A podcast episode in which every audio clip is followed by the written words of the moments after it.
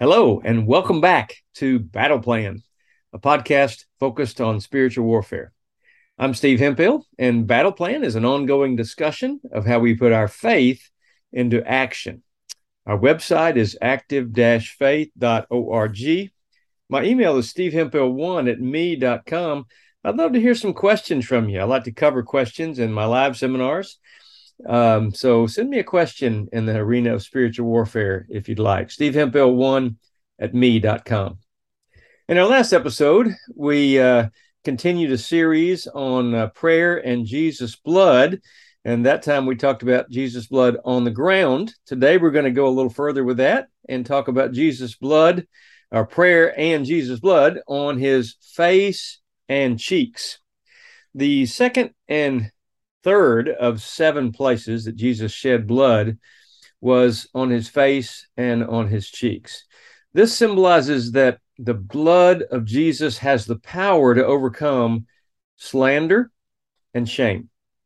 You know, God's glory was in his face. This uh, is the Second Corinthians 4, verse 6 NLT says, For God, who said, let there be light in the darkness has made this light shine in our hearts so we could know the glory of God that is seen in the face of Jesus Christ.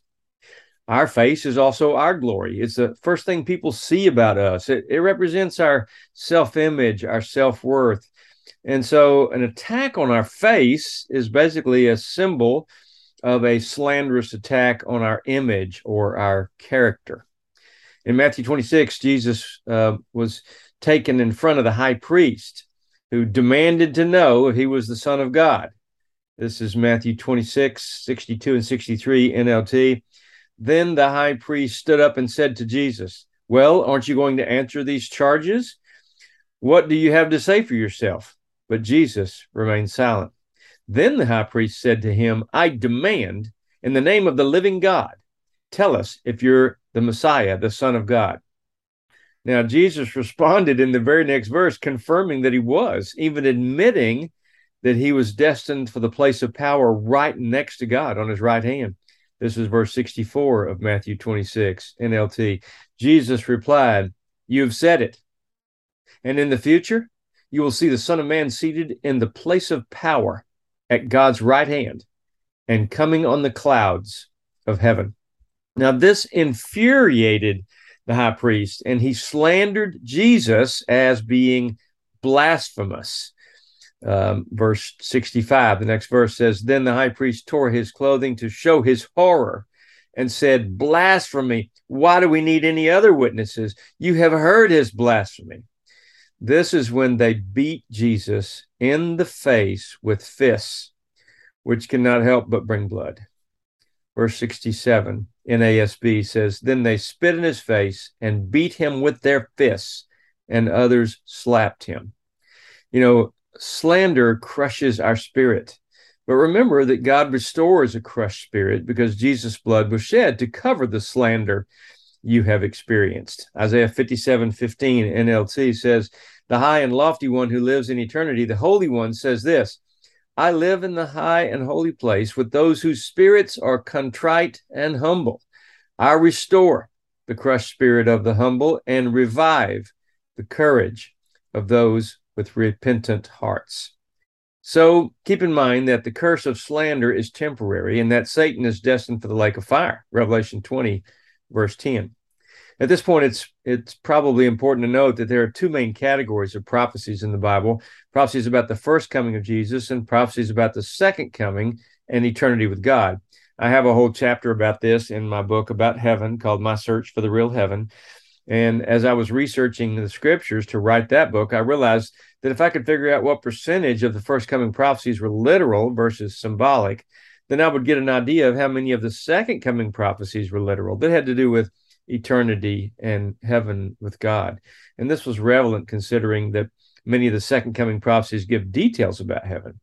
So I spent about six months researching this and was shocked to discover that all of the first coming prophecies are literal.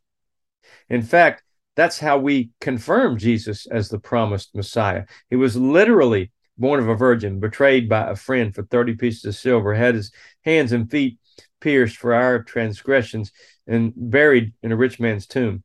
They didn't break any of his bones. He rose in three days. The list could go on and on, as you can easily see. However, it's important to note these symbols are also part of the story, like led as a lamb to slaughter. The symbol of the lamb is good to remember. It doesn't take away from the fact that Jesus was literally slaughtered. His blood literally wet the sand on Calvary. This was a big surprise to me and made me ask if 100% of the first coming prophecies are literal, what if the second coming prophecies are also all literal? With this thought in mind, I reread the Bible and found many confusing passages about heaven and eternity to make much more sense. Isaiah 50 is one of these prophetic passages about Jesus. And with this thought process as a backdrop, notice what it says about his beard. This is Isaiah 50, verse 6, amplified. I gave my back to the smiters and my cheeks to those who plucked off the hair. I hid not my face from shame and spitting. Since we know he gave his back willingly uh, to those who beat him with whips, so we know this speaks of Jesus. We can also rest assured this verse in Isaiah, they pulled out part of his beard at some point during this abuse and attack he was experiencing. He suffered much leading up to his death on the cross, and they literally ripped his hair from his cheeks. This is a very shameful thing to happen to a Jewish man. There's an Old Testament example of, of how they felt about this among David's men uh, when they were shamed having partially uh, shaved beards. This comes from 2 Samuel 10, 4 and 5. So Hanun seized David's ambassadors and shaved off half of each man's beard, cut off their robes at the buttocks, and sent them back to David in shame. When David heard what had happened, he sent messengers to tell the men, Stay in Jericho until your beards grow out, and then come back, for they felt deep shame because of their appearance.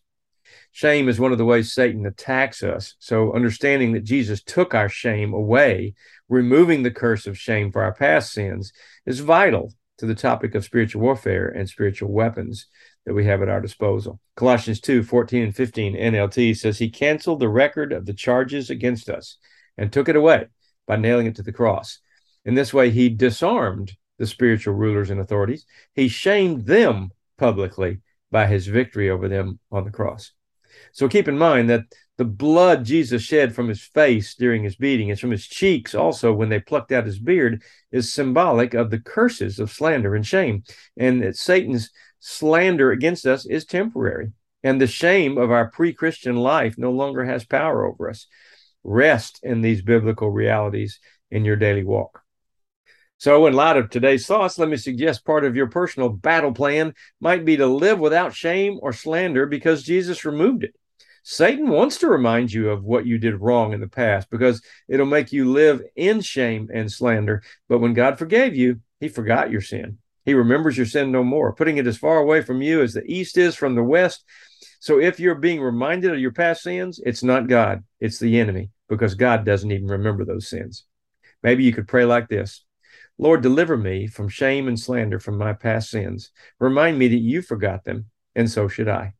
I don't want the past to hinder my attitude and kingdom effectiveness in my present. In Jesus' name. See you next time on Battle Plan. We're going to talk about prayer and Jesus' blood on his back.